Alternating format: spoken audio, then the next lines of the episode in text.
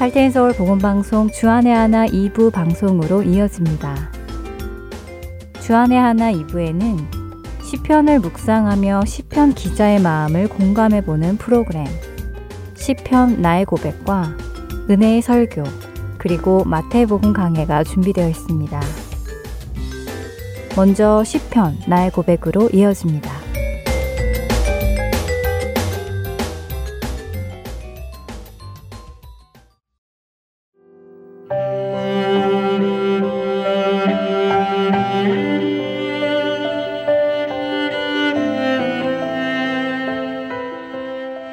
애청자 여러분 안녕하세요. 시편 나의 고백 진행의 민경은입니다. 그저 예수님만 믿고 따르며 하나님의 말씀에 순종하며 살아가면 될 것 같은데 그게 그렇게 쉽지 않습니다. 사실 믿음이란 보이지 않는 것을 바라고 기다리는 것인데요. 우리의 믿음은 때때로 눈앞에 보이는 것들로 인해 마음이 흔들리기도 합니다. 특별히 나 자신은 나름 열심히 말씀을 따라 정직하고 거룩하게 살아가려고 애를 쓰고 있는데도 삶에서 일어나는 여러 가지 어려운 일들로 인해 힘들어 합니다. 하지만 반대로 하나님의 말씀을 가볍게 여기고 심지어는 우습게 여기며 살아가는 사람들이 더욱 승승장구하며 행복해 보일 때 우리의 마음은 많이 힘이 들게 됩니다. 그럴 때 우리 마음 속에 이런 질문이 떠오르기도 하지요. 아, 이렇게 말씀을 따라 살아가려고 노력하는 것이 정말 옳은 일일까? 나는 죄와 더러운 것에 타협하지 않고 거룩함과 깨끗함을 지키려 노력하지만 이게 다 무슨 소용인가? 저 사람들은 내가 볼 때 전혀 거룩하게 살려고 하지 않고 깨끗하게 살려고 하지도 않는데도 저렇게 평안하고 오히려 날마다 부해지는 것을 보면 내가 뭔가 잘못 생각하고 있는 것은 아닐까?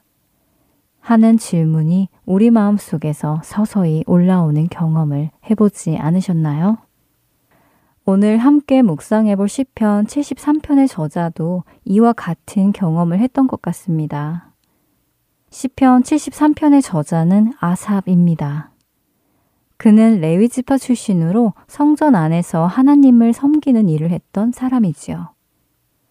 그는 레위인으로서 하나님의 거룩한 성전을 섬기는 자이니 다른 이스라엘 백성들보다 더 거룩하게 살았을 것 같은데요. 그런데 그런 그의 주변에서 하나님을 경외하지 않는 악인들이 형통했던 것 같습니다. 아삽은 그런 그들을 보며 이렇게 불만을 토로합니다. 악인들은 일평생 교만하고 악한 말을 하고 거만하게 사는데도 그들의 재산은 날로 늘어가고 삶 속에 아무 어려움도 없고 재앙도 없이 건강하게 편안하게 지내다가 고통도 없이 편안하게 죽는다라고 말입니다. 우리가 세상을 바라볼 때 느끼는 불평과 같은 불평 아닌가요? 아삽과 같이 거룩한 삶을 살던 사람도 우리와 같은 불만이 생긴다는 것에 위로를 받기도 합니다만 그 위로만 받고 끝나서는 안 되겠지요. 아삽은 어떻게 그런 불평과 불만을 해결했을까요? 시편 73편을 읽어나가면 그가 어떻게 이런 불평과 불만을 해결했는지 나오는데요. 참 놀랍습니다. 시편 73편 16절과 17절을 읽어보면 아삽은 이런 불평과 불만을 가지고 자신에게 맡겨진 일, 곧 성전의 일을 하기 위해 성소에 들어간 것 같습니다. 그가 하나님의 임재가 계시는 성소에 들어가자 그는 악인들의 최후가 어떻게 될 것인지를 깨닫게 되었지요. 비록 지금 악인들에게는 아무 문제도 없고 승승장구하며 편안한 것처럼 보이지만 공의의 하나님께서 그들을 그대로 내버려 두지 않으신다는 것을 성소에 들어가며 깨닫게 된 것입니다. 하나님께서 악인을 심판하실 것을 깨달은 것이지요. 죄를 다루시는 하나님의 성품을 보게 되었기 때문입니다. 하나님 앞에 나아가기 위해 치루어져야 하는 수많은 재물과 제사를 보며 하나님께서는 결코 죄를 그냥 두지 않으실 분임을 깨달았던 것입니다. 그렇게 그는 깜짝 놀랐습니다. 그는 자기 자신이 멀리 보지 못하고 눈앞에 보이는 것만 보는 짐승 같았다고 고백합니다. 그리고는 세상 가까이에 가서 그들을 바라보며 사는 것이 얼마나 위험한 것인지도 깨닫지요. 그래서 그는 마지막 절에 하나님께 가까이 함이 내게 복이라 라고 고백합니다. 하나님께 가까이 나아올 때는 세상의 형통함이 심판받을 죄임을 볼 수 있는데 하나님께 가까이 나오지 않고 세상에 가까이 있을 때에는 그것이 부러운 것으로 보였기 때문이지요. 사실 우리가 세상의 형통함을 부러워하는 이유는 우리도 그렇게 형통하고 싶기 때문이 아닐까요? 우리가 세상을 바라보며 산다면 세상을 부러워하는 마음만이 생길 것입니다. 아삽과 같이 하나님의 성소 안으로 들어갈 때 우리는 세상의 끝을 보고 깨닫게 될 것입니다. 아삽과 같이 하나님께 가까이 함이 내게 복이라는 고백이 여러분과 저의 고백이 되기를 소망해 봅니다. 시편 나의 고백. 오늘은 시편 73편을 읽어드리며 마치도록 하겠습니다. 하나님이 참으로 이스라엘 중 마음이 정결한 자에게 선을 행하시나 나는 거의 넘어질 뻔 하였고 나의 걸음이 미끄러질 뻔 하였으니 이는 내가 악인의 형통함을 보고 오만한 자를 질투하였음이로다. 그들은 죽을 때에도 고통이 없고 그 힘이 강건하며 사람들이 당하는 고난이 그들에게는 없고 사람들이 당하는 재앙도 그들에게는 없나니. 그러므로 교만이 그들의 목걸이요 강포가 그들의 옷이며 살찜으로 그들의 눈이 솟아나며 그들의 소득은 마음의 소원보다 많으며 그들은 능욕하며 악하게 말하며 높은 데서 거만하게 말하며 그들의 입은 하늘에 두고 그들의 혀는 땅에 두루 다니도다. 그러므로 그의 백성이 이리로 돌아와서 잔에 가득한 물을 다 마시며 말하기를 하나님이 어찌 알랴 지존자에게 지식이 있으랴 하는도다. 볼지어다 이들은 악인들이라도 항상 평안하고 재물은 더욱 불어나도다. 내가 내 마음을 깨끗하게 하며 내 손을 씻어 무죄하다 한 것이 실로 헛되도다. 나는 종일 재난을 당하며 아침마다 징벌을 받았도다. 내가 만일 스스로 이르기를 내가 그들처럼 말하리라 하였더라면 나는 주의 아들들의 세대에 대하여 악행을 행하였으리이다. 내가 어쩌면 이를 알까 하여 생각한즉 그것이 내게 심한 고통이 되었더니 하나님의 성소에 들어갈 때에야 그들의 종말을 내가 깨달았나이다. 주께서 참으로 그들을 미끄러운 곳에 두시며 파멸에 던지시니 그들이 어찌하여 그리 갑자기 황폐되었는가 놀랄 정도로 그들은 전멸하였나이다.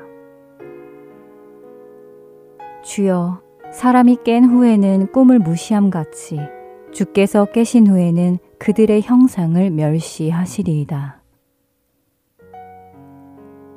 내 마음이 산란하며 내 양심이 찔렸나이다. 내가 이같이 우매 무지함으로 주 앞에 짐승이오나 내가 항상 주와 함께하니 주께서 내 오른손을 붙드셨나이다. 주의 교훈으로 나를 인도하시고 후에는 영광으로 나를 영접하시리니 하늘에서는 주 외에 누가 내게 있으리요 땅에서는 주 밖에 내가 사모할 리 없나이다. 내 육체와 마음은 쇠약하나 하나님은 내 마음의 반석이시요 영원한 분깃이시라. 무릇 주를 멀리하는 자는 망하리니 음녀같이 주를 떠난 자를 주께서 다 멸하셨나이다. 하나님께 가까이 함이 내게 복이라. 내가 주 여호와를 나의 피난처로 삼아 주의 모든 행적을 전파하리이다. 아멘.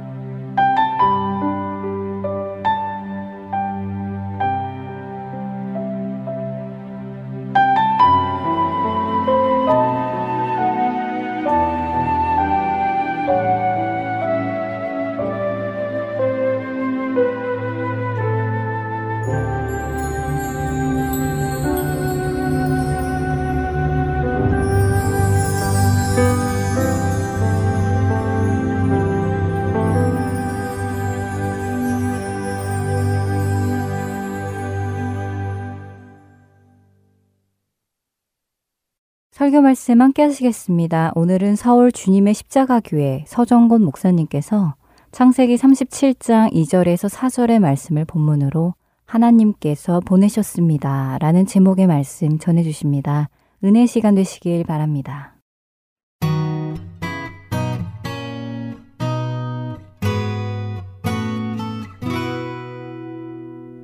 창세기에 요셉의 인생의 스토리가 거의 14장에 걸쳐서 기록되어 있는데 아주 특별한 것은 요셉의 어떤 감정의 변화까지 아주 자세히 성경에 기록하고 있습니다.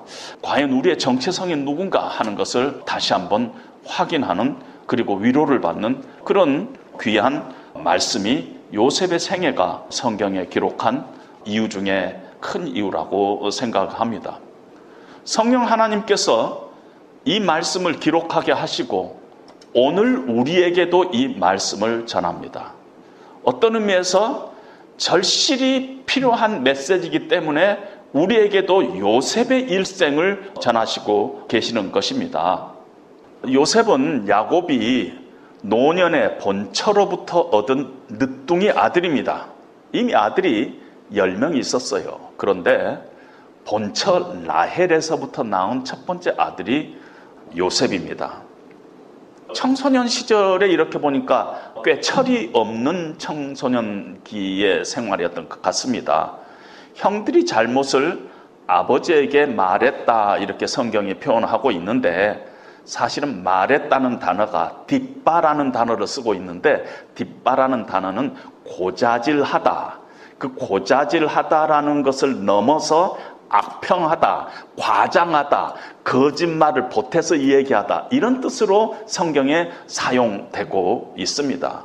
그래서 형들의 잘못을 아버지에게 이야기하는데 막 붙여가지고 이야기하면 아, 형들 아주 나빠요 막 이러면서 악평을 하면서 없는 말까지 붙여서 고자질을 했던 것 같습니다. 그래서 뭐 배다른 형들인데 그리 안 해도 뭐 별로 이쁘지 않을 텐데 얼마나 미워했겠어요. 우리가 상상할 수 있을 것 같습니다.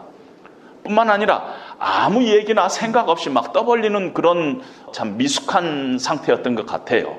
그래서 상대방에게 어, 상처를 주는 얘기도 함부로 했었어요. 우리가 성경에 보면은 아버지 내가 꿈을 꿨는데요. 형들이 뺑 둘러가지고 나한테 절을 합디다. 저 그런 꿈을 꿨어요. 아, 그러니까 형들이 그 얘기를 듣고는 어떻겠어요? 우리가 형 입장이다만 저놈 새끼 나중에 언제 단단히 한번 손 한번 봐야 되지. 이렇게 하면서 더 미워하고 시기했다 하고 성경이 얘기를 합니다. 어느 날 그 형들이 세겜이라는 곳으로 어, 양을 치러 갔는데 아버지 야곱이 요셉을 불러갖고 형들이 잘 있는가 한번 가서 보고 와라 했습니다. 그래서 세겜에 와서 형들을 찾는데 어, 형들이 보이지 않아요. 그런데 우연히 어떤 사람이 요셉을 보고는 와서 뭐 찾느냐 하고 묻습니다. 그럴 때 요셉이 우리 형들을 찾는데 안 보이네요. 여금방에서 어디 양떼를 먹이고 있을 텐데요. 하고 대답을 합니다. 그때 그 어떤 사람이 그래? 어, 네 형들 같은데 내가 들으니까 우리가 도단으로 가자 이런 얘기를 내가 들은 것 같은데 도단으로 가봐라 이렇게 얘기를 합니다. 그래서 거기서 한 20km 떨어진 도단으로 가서 요셉이 형들을 만납니다. 근데 멀리서 요셉이 오기 전에 그것을 보면서 형들은 요셉을 죽이기로 어떤 명에서 크게 혼쭐을 내 주기로 어, 서로 모의를 합니다. 그래서 요셉이 도착하자 요셉의 옷을 벗기고 한 구덩이에다가 던지는데 구덩이 가 그 고증을 보니까 한 3m 내지 6m 정도의 물이 없는 구덩이에 요셉을 던져버립니다. 그리고 자기들은 옆에서 점심을 먹고 몇 시간이 지났는데 옆으로 미디안 상인들이 그 옆을 지나가는데 아, 그냥 팔아버리는 게 낫지 않겠느냐 해가지고 은 20냥의 요셉을 팝니다. 그래서 요셉이 팔려서 애굽으로 끌려가서 애굽 왕 바로의 신하 보디발의 집에서 종살이를 시작한 나이가 17살입니다. 그리고 총리가 되는 그러니까 바로 앞에 그 모습을 어, 드러내는 게 30살이니까 13년 동안 보디발의 집에서 어, 종노릇을 하는데 거의 2년 내지 3년은 감옥에 있었던 것 같아요. 그러니까 한 10년 어, 정도는 종생활하고 2, 3년은 감옥에 있었습니다. 그리고 형들을 다시 만난 지가 그 이후에 총리가 된 후 9년 이후에 39살 때 형들을 만납니다. 그래서 우리가 여기서 몇 가지를 한번 정리를 해볼 필요가 있는데요. 요셉의 일생은 한마디로 표현해서 어떤 일생이었는가? 형들 때문에 아프고 힘든 인생을 산 사람이 요셉입니다. 형들 때문에 그 인생이 계속 그렇게 힘든 인생을 살았죠. 어떻게 보면은 형통한 인생을 살았다고 말하기에는 아주 거리가 먼 인생을 살았는데 창세기 39장에 보면은 의도적으로 요셉의 일생이 형통했다, 형통했다 네 번이나 얘기를 합니다.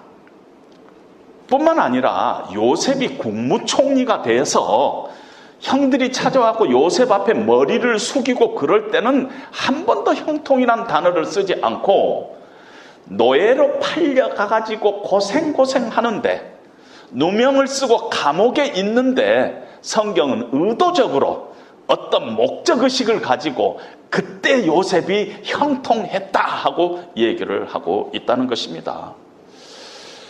여러분, 노예 생활할 때 어떠면은 형통한 거예요? 내가 지금 노예 생활하고 있는데 밥을 좀 많이 먹으면은 형통한 거예요? 뭐 감방장 조금 좋은 사람 만나가지고 그래서 내가 지금 형통하다고 얘기를 할 수 있겠어요? 아직 내가 죄수고 아직 내가 종으로 지금 종살이를 하고 있는데 아무리 좀 나은 생활을 했다 하더라도 여전히 내가 종이고 여전히 감옥 속에 있는데 내 인생을 형통하다고 어떻게 얘기할 수 있겠느냐는 것이 이 형통이란 단어는 영어로 번역을 success라고 번역을 하고 있습니다. 여기서 우리가 이 용어를 정리를 일단 해야 됩니다. 우리가 통상적으로 세상에서 성공이라는 단어를 쓸 때는 내가 원하는 것이 이루어질 때 그것을 성공이라고 합니다. 내가 꿈꾸던 것, 내가 소원하던 것들이 이루어질 때, 아, 내가 참 성공적인 내 인생을 산다. 이렇게 이야기합니다. 감옥에 있을 때는 뭐 그것이 성공적이다 이 얘기하지 않아요. 내가 종으로 있을 때 무슨 성공적이라 얘기하지 않습니다. 뭐 돈이 없어가지고 가난할 때 그걸 성공적이라 얘기하지 않습니다. 언제 우리가 성공적이라 얘기하냐면은 좋은 학교를 들어가고 좋은 직장에서 연봉이 얼마 됐을 때 아, 그 사람 성공했네. 이렇게 우리가 얘기를 합니다.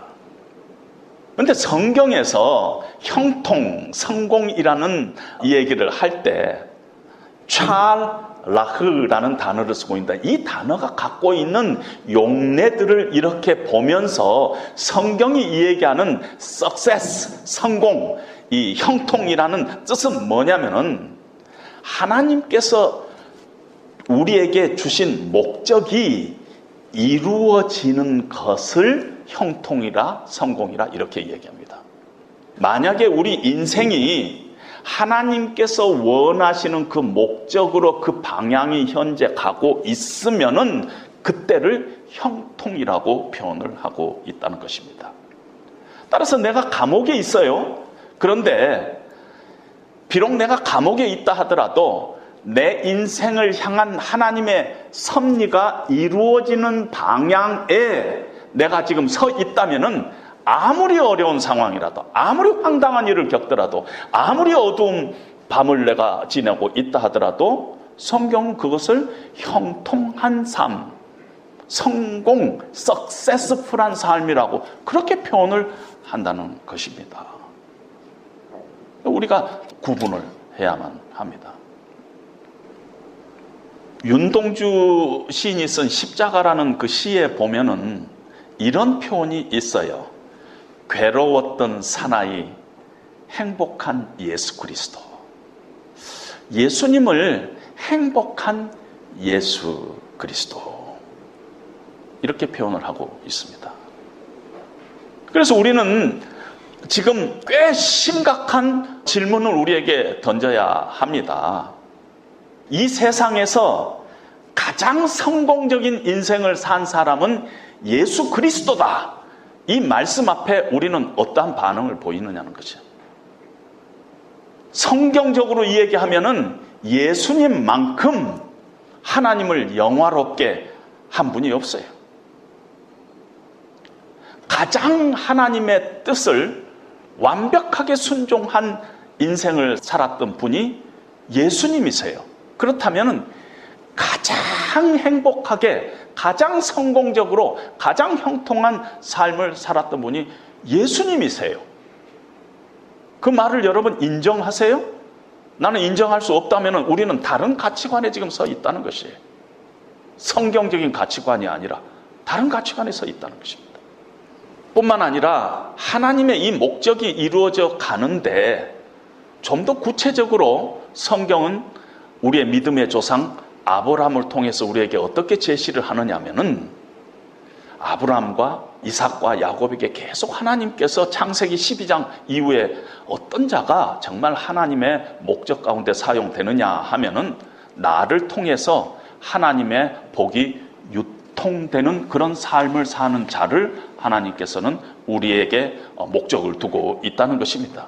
내가 너희에게 복을 주리라. 네가 복이 될지라. 네를 통해서 땅의 모든 족속이 너로 말미암아 복을 얻을 것이라.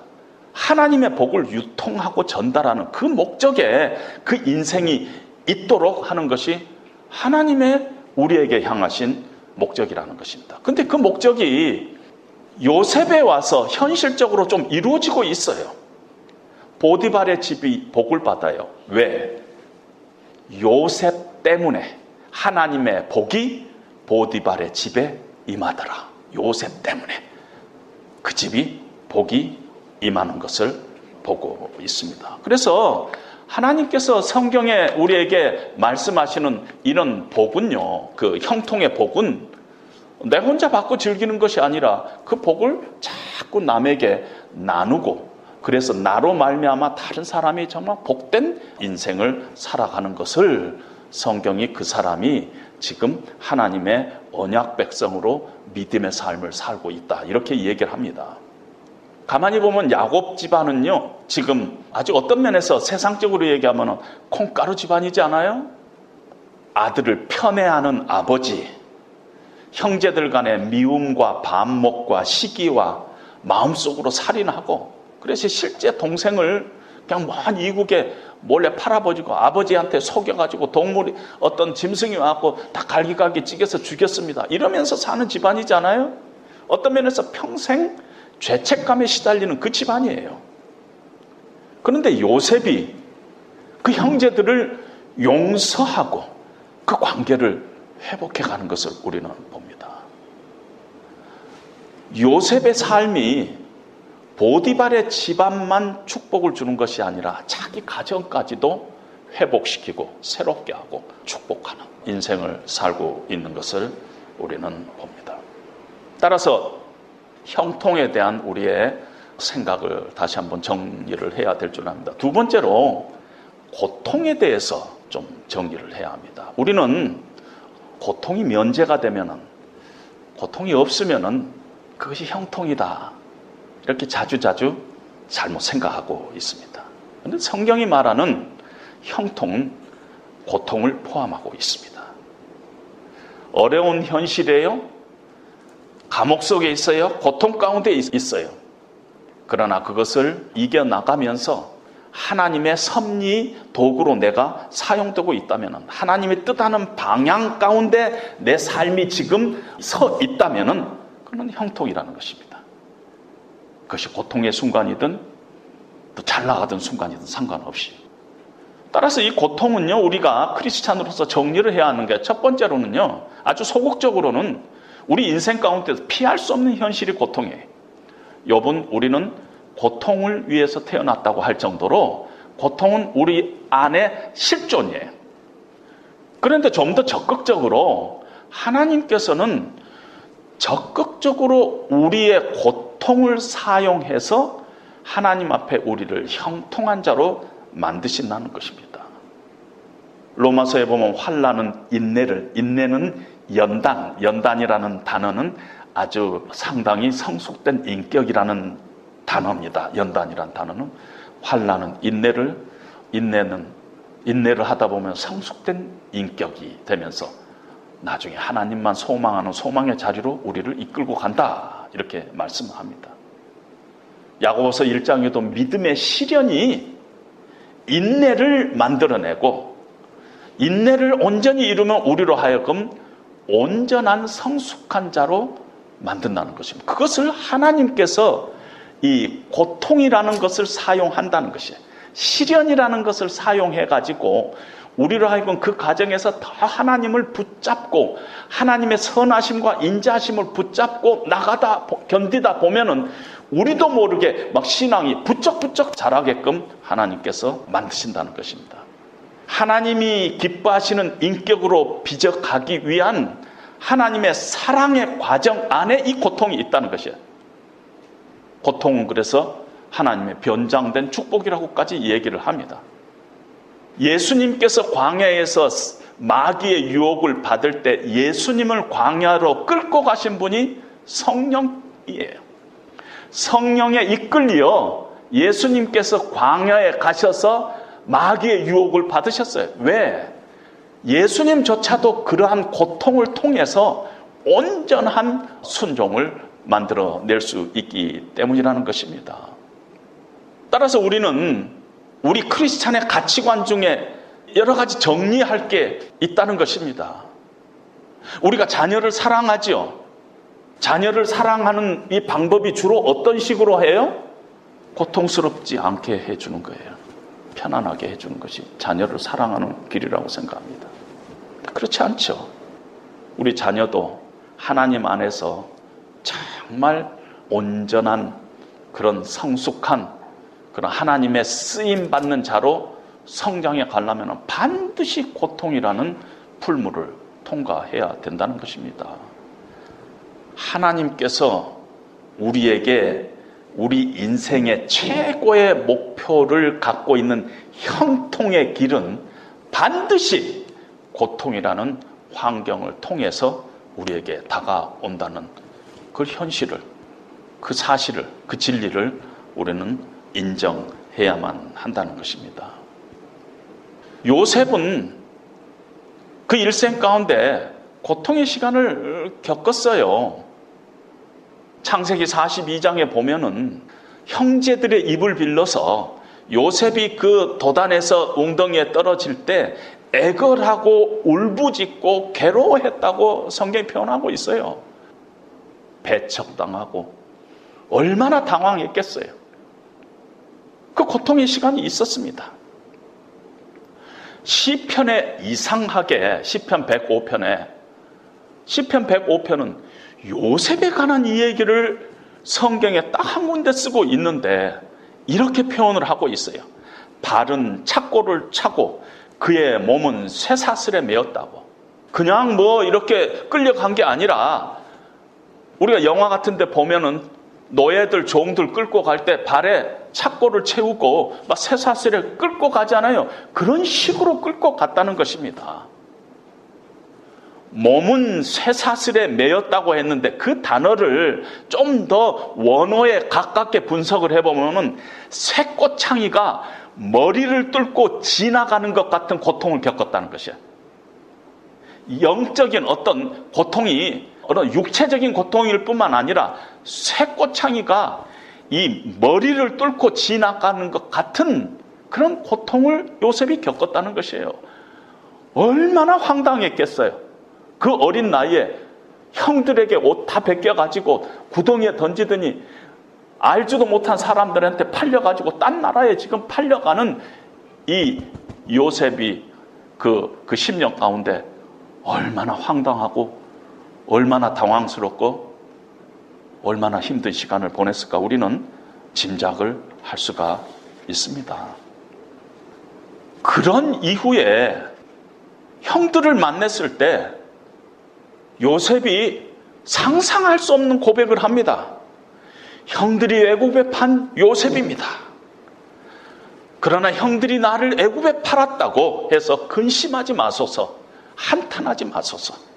하나님께서 생명을 구원하시려고 나를 형들 먼저 이곳으로 보내셨습니다. 그런즉 나를 이곳으로 보낸 이는 당신들이 아니요 하나님이십니다. 이런 고백을 합니다. 그럼 그 기간 동안에 무슨 일이 있었느냐 는 것이 요셉의 고통의 시간, 요셉이 놀라운 고백을 하는 그 가운데 시간에 요셉은 어떤 시간을 보냈느냐? 저는 하나님을 바라보는 시간이라고 붙여봤습니다. 왜냐하면은 시편 105편에 요셉의 고통을 이야기하면서 이렇게 표현을 하고 있어요. 여호와의 말씀이 응할 때까지다. 까지라. 하나님의 말씀이 그를 단련하였도다 하고 얘기를 하고 있어요. 그러니까 우리는 잘 모르지만 그 기간 동안에 요셉이 참 어려운 시간을 보내면서 하나님을 생각했어요. 내 인생의 주어를 하나님으로 바꾸는 그런 참 어떤 내 삶의 패러다임을 바꾸는 그런 시간들이 있었어요.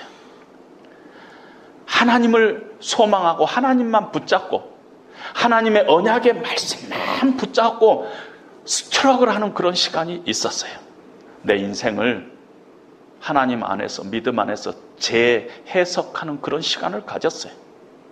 내려놓음의 시간이 있었어요. 그래서 첫 번째 아들을 문하세라고 지었는데 문하세라는 뜻이 잊어버림이에요. 아, 내가 참 내 마음속에 여전히 참 형들에 대한 원망과 그 아픔과 아, 그런 것들이 아직도 남아 있구나. 아, 하나님 안에서 내가 다 정리해야지. 내려놔야지. 잊어야지. 하는 그런 시간들이 있었습니다. 이제는 내가 피해자가 아니라 하나님의 섭리의 도구로 자기 자신을 다시 자기 자신의 정체성을 다시 정립하는 그런 시간이 있었다는 것입니다. 그래서 나를 이리로 보내는 이는 형들이 아니라 하나님이십니다. 하나님께서 나를 이리로 보냈습니다. 하는 그런 고백이 있기까지 하나님의 말씀이 응할 때까지 여호와의 말씀이 요셉을 단련하였도다. 그 기간이 있었다는 것입니다. 아마 요셉은 도단을 생각할 때마다 늘 아픔의 현장으로 상처의 현장으로 기억했을 것입니다. 우리도 인생을 살면서 정말 그 순간은 내가 생각하고 싶지도 않고 그때는 기억하고 싶지도 않는 도단과 같은 그런 사건이 우리들에게도 있습니다. 생각만 하면은 얼굴이 참 붉어지고 창피하고 쥐구멍이라도 들어가고 싶은 그런 때도 있을 거고요. 그때만 생각하면은 내 가슴 속에 분노가 서글픔이 그런 것들이 솟아나는 그런 어떤 도단이 있을 거고요. 또 어느 때는 정말 왜 그때는 하나님께서 나에게 아무 얘기도 해주시지 않았을까? 그때는 하나님이 내 인생 가운데 없는 그런 시기 아니었는가? 하나님에 대한 섭섭함, 감정을 가지는 그런 도단이 우리 인생 가운데 있을 수 있습니다.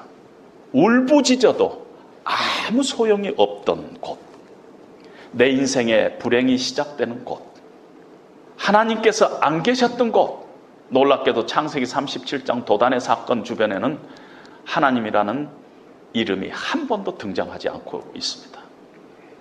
그리고 그 사건 이후에 요셉이 동물에 찢겨 죽었다는 이 얘기를 듣고 야곱이 옷을 찢고 가슴을 찢는 그런 자리. 어떤 위로도 거부했던 자리가 도단이었던 것입니다. 근데 그때 정말 하나님이 부재하셨을까요? 하나님이 없는 순간이었을까요? 근데 성경을 자세히 보면은 지금 죽이자고 결의를 했는데 갑자기 루벤이 아 죽이지 말고 구덩이에 던지자. 그래서 단단히 버릇을 고치자 하고 이 얘기를 합니다. 좀 있다가 유다가 동생을 죽이는 것이 무슨 유익이 있겠느냐? 미대한 상인에게 팔자.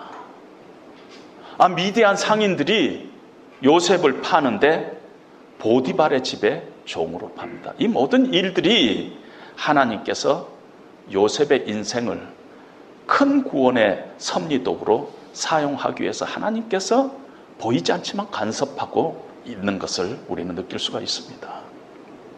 어, 성경을 이렇게 보니까 창세기의 도단이라는 장소가 한 번 나오고 성경 전체 또 한 군데 도단이라는 곳이 나오는데 열왕기하 6장이 나옵니다.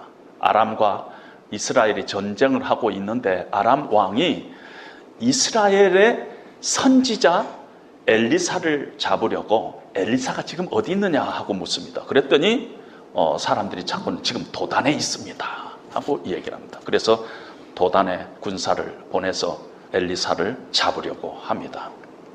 아침에 사환이 일어나서 밖을 보니까 아람 군대들이 아주 가득 진을 치고 있습니다. 그래서 황급히 엘리사한테 와가지고 아, 밖에 아람 군인들이 가득 찼습니다 했을 때 엘리사가 놀라지 않고 이렇게 이야기합니다.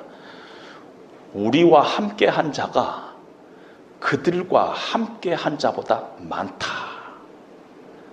그리고 나서 봤더니 온 주변에 하나님의 불말과 하나님의 불병거로 산에 가득한 모습을 보입니다. 저는 이런 생각을 합니다. 믿음의 눈을 떠서 우리의 도단을 바라보면은 여전히 거기에 하나님이 계세요. 믿음으로 바라보지 않으면은 아무것도 없는 아람 군대만 있을 거예요.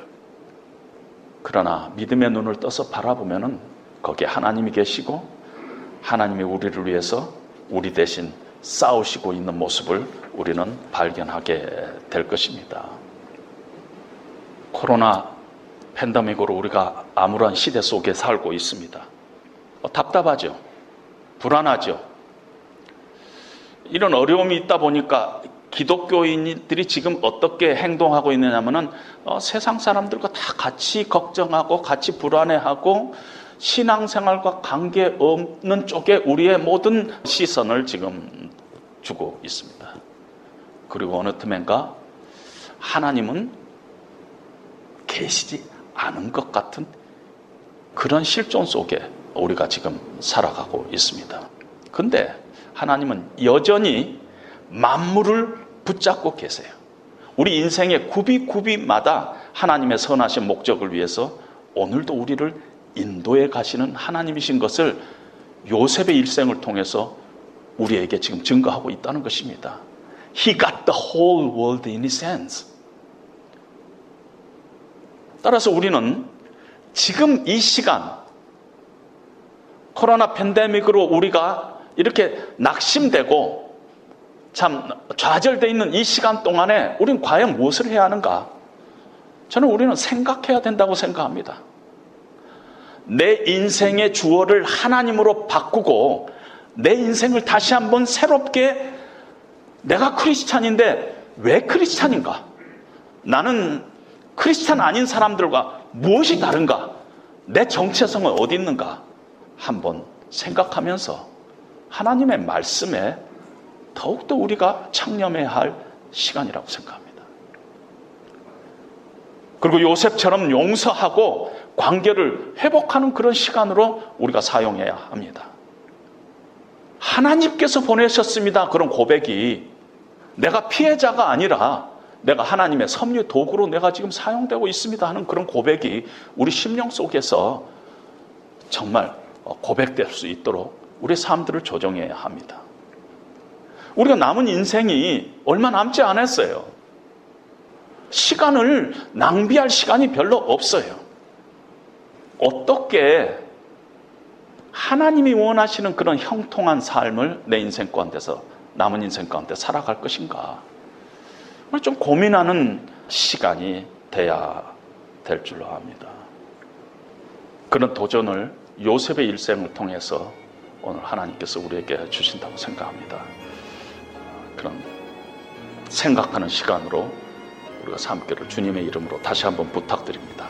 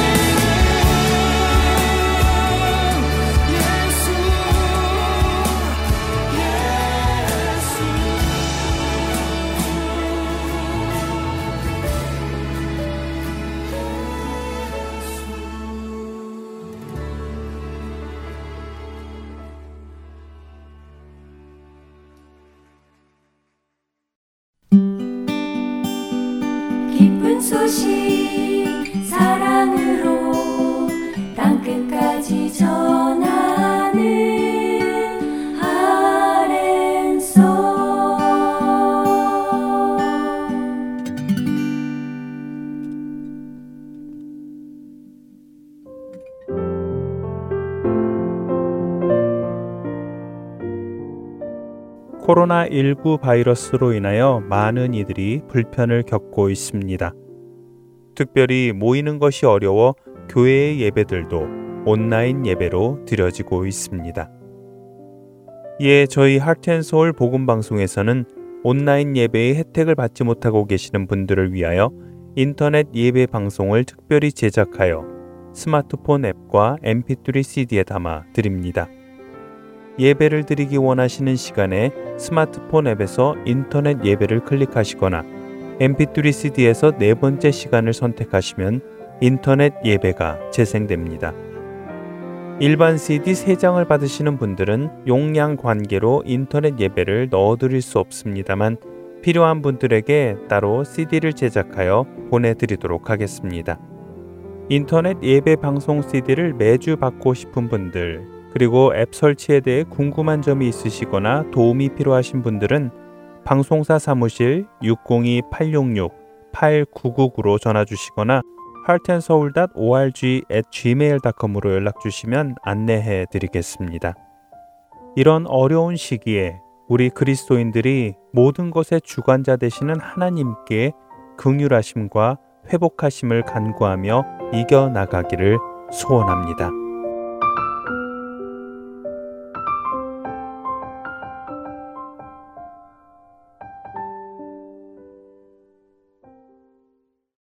계속해서 마태복음 강해 보내드립니다.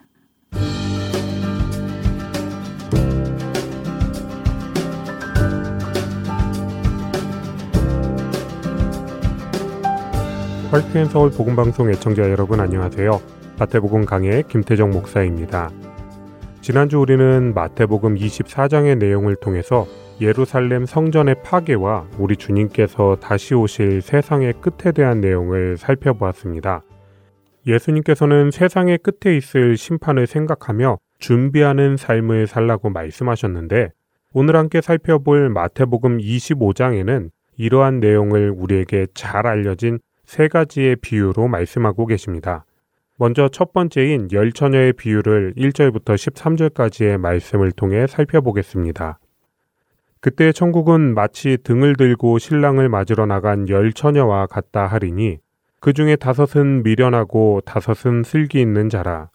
미련한 자들은 등을 가지되 기름을 가지지 아니하고 슬기 있는 자들은 그릇을 기름에 담아 등과 함께 가져갔더니 신랑이 더디옴으로 다 졸며 자일세 밤중에 소리가 나되 보라 신랑이로다 맞으러 나오라 하매 이에 그 처녀들이 다 일어나 등을 준비할세 미련한 자들이 슬기 있는 자들에게 이르되 우리 등불이 꺼져가니 너희 기름을 좀 나눠달라 하거늘 슬기 있는 자들이 대답하여 이르되 우리와 너희가 쓰기에 다 부족할까 하노니 차라리 파는 자들에게 가서 너희 쓸 것을 사라 하니 그들이 사러 간 사이에 신랑이 오므로 준비하였던 자들은 함께 혼인잔치에 들어가고 문은 닫힌지라.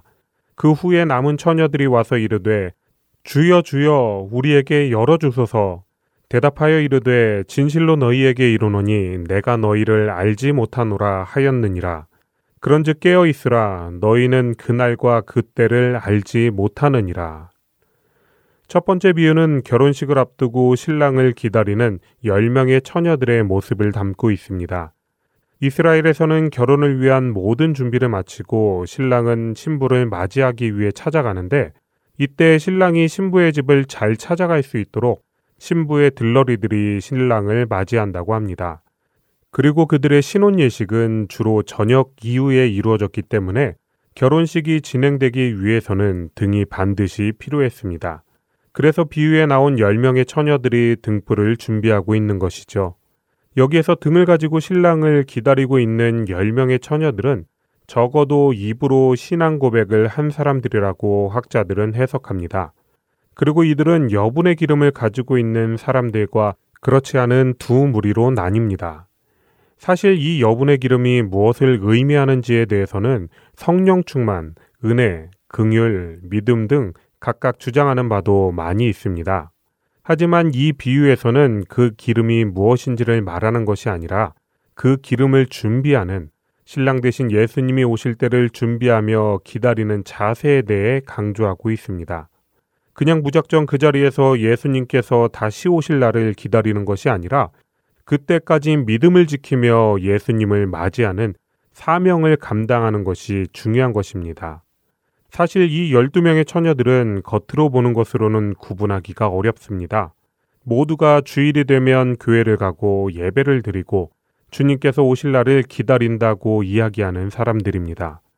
하지만 마지막 그때 예수님께서 오시면 그들에게 믿음이 있는지 없는지는 분명하게 말씀하실 것입니다.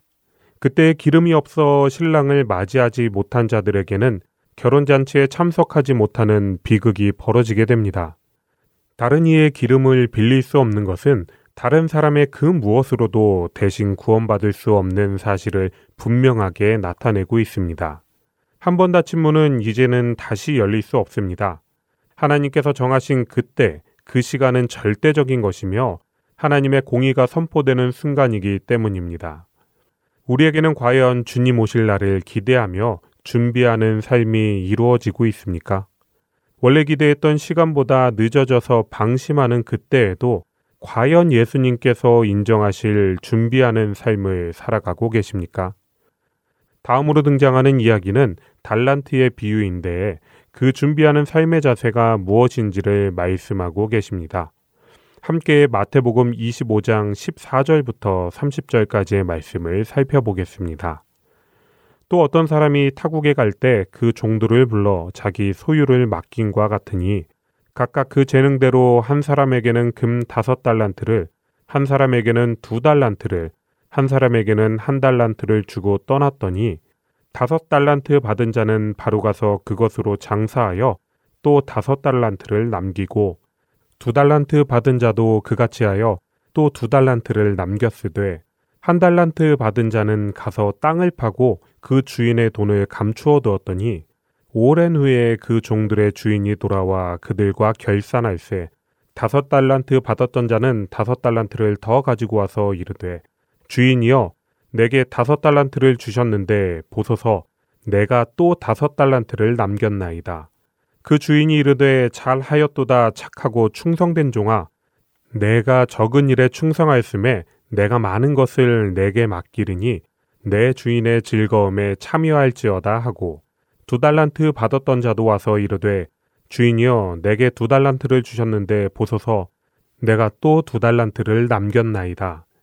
그 주인이 이르되 잘하였도다 착하고 충성된 종아 내가 적은 일에 충성하였음에 내가 많은 것을 내게 맡기리니 내 주인의 즐거움에 참여할지어다 하고 한 달란트 받았던 자는 와서 이르되 주인이여 당신은 굳은 사람이라 심지 않은 데서 거두고 해치지 않은 데서 모으는 줄을 내가 알았으므로 두려워하여 나가서 당신의 달란트를 땅에 감추어 두었었나이다. 보소서 당신의 것을 가지셨나이다. 그 주인이 대답하여 이르되 악하고 게으른 종아 나는 심지 않은 데서 거두고 해치지 않은 데서 모으는 줄로 내가 알았느냐? 그러면 내가 마땅히 내 돈을 취리하는 자들에게나 맡겼다가 내가 돌아와서 내 원금과 이자를 받게 하였을 것이니라 하고 그에게서 그 한 달란트를 빼앗아 열 달란트 가진 자에게 주라. 무릇 있는 자는 받아 풍족하게 되고 없는 자는 그 있는 것까지 빼앗기리라. 이 무익한 종을 바깥 어두운 데로 내쫓으라. 거기서 슬피 울며 이를 갈리라 하니라. 이 비유에서는 주인이 잠시 자신의 소유를 종들에게 맡기고 떠납니다. 한눈에도 이 주인은 예수님이고 종은 복음의 사명자인 우리라는 것을 알 수 있습니다. 이야기에서 종들이 받은 달란트는 하나님께서 우리에게 주신 인생과 재능이며 우리에게 주신 것을 통해 하나님의 영광을 드러내길 원하셨습니다. 이야기에 등장하는 다섯 달란트 받은 자와 두 달란트 받은 자는 주인의 기대대로 열심히 일하여 이익을 남겼습니다. 하지만 한 달란트 받은 자는 주인이 무서운 분이라서 혹시라도 사업을 하다가 손해를 보게 되면 주인이 화를 낼까 두려워해서 그 돈을 땅에 묻었다고 진술하고 있습니다. 한편으로는 그러한 종의 마음이 이해가 됩니다. 우리가 가진 각자의 성향이 있으니까요. 어떤 사람은 도전과 모험을 즐겨 하지만 또 어떤 경우에는 그저 주어진 삶이 그대로 진행되길 바라는 사람도 있으니까요.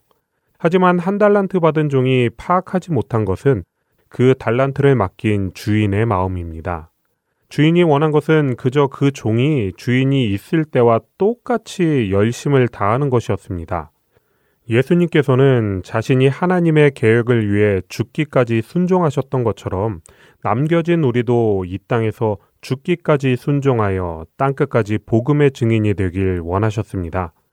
그러나 한 달란트 받은 종은 그러한 주인의 마음을 몰랐고 그 성품 또한 오해했습니다.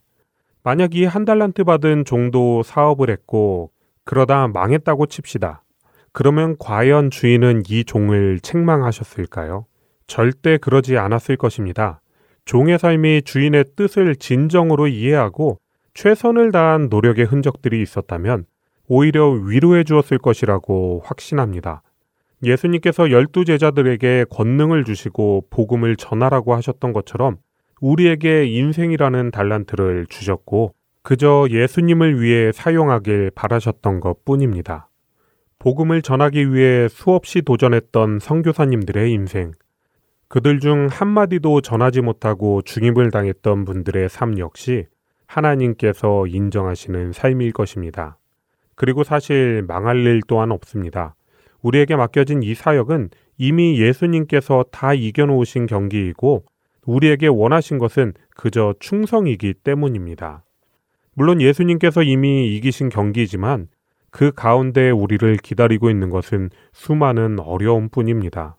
하지만 주님께서는 그러한 어려움에도 당당히 맞서 싸워내는 우리를 기대하시기 때문에 예수님께서 이미 이기시고 함께 하신다는 것을 기억하며 살아가야 합니다. 이것이 주님께서 원하시는 마지막을 준비하는 온전한 성도의 삶입니다. 말도 안 되는 변명으로 주신 사명을 미룬 자에게 다가오는 결말은 자신이 받았던 것도 빼앗기고 바깥 어두운 데에 내어 쫓기는 일뿐이란 사실을 우리는 기억해야 합니다. 이어서 양과 염소에 관한 말씀으로 25장은 마무리가 되는데 실제로 그때를 대비한 삶의 모습은 무엇인지가 기록되어 있습니다. 25장 31절부터 40절까지의 말씀입니다.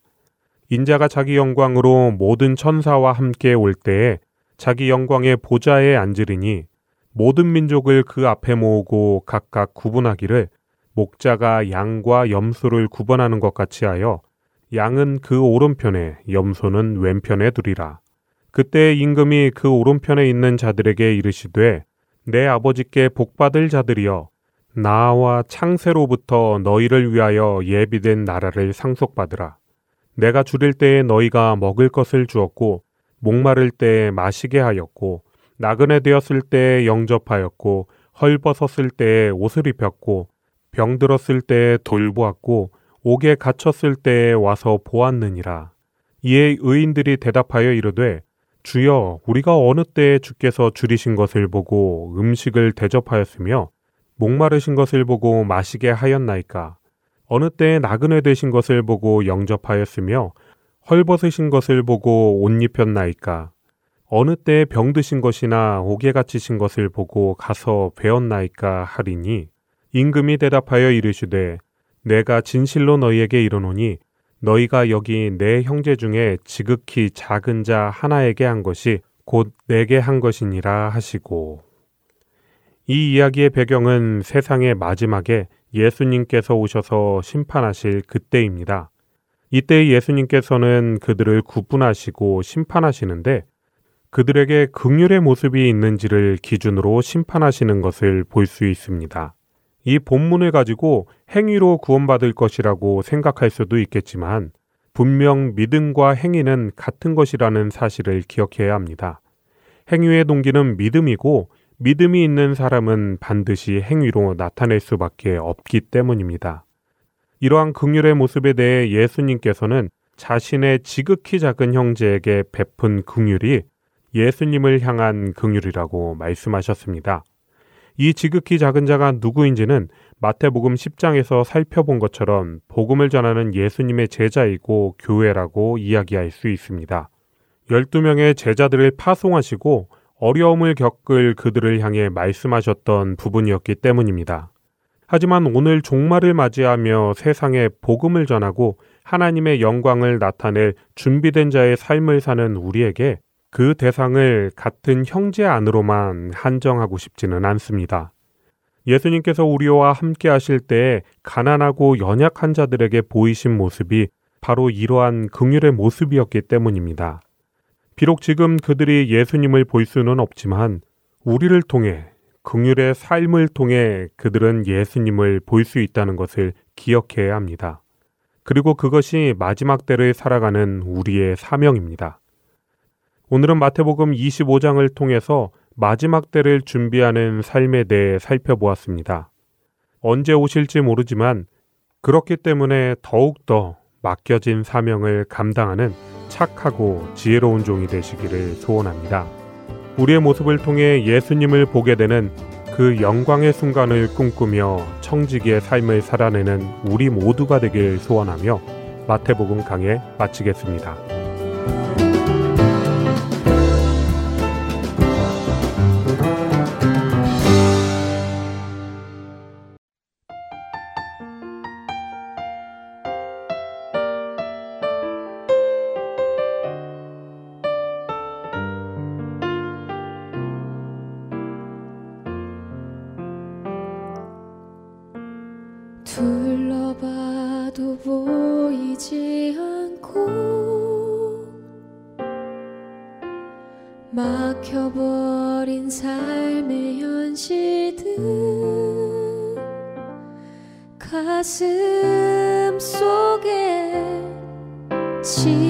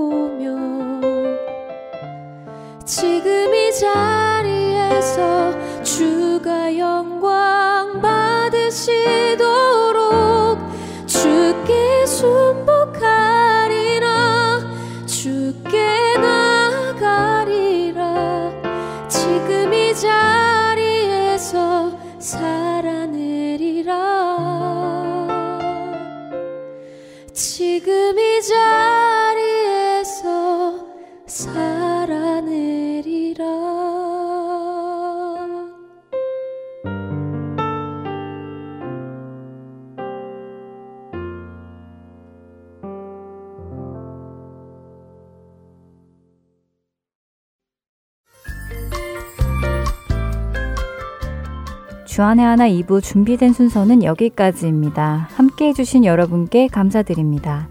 다음 시간에 뵙겠습니다. 안녕히 계십시오.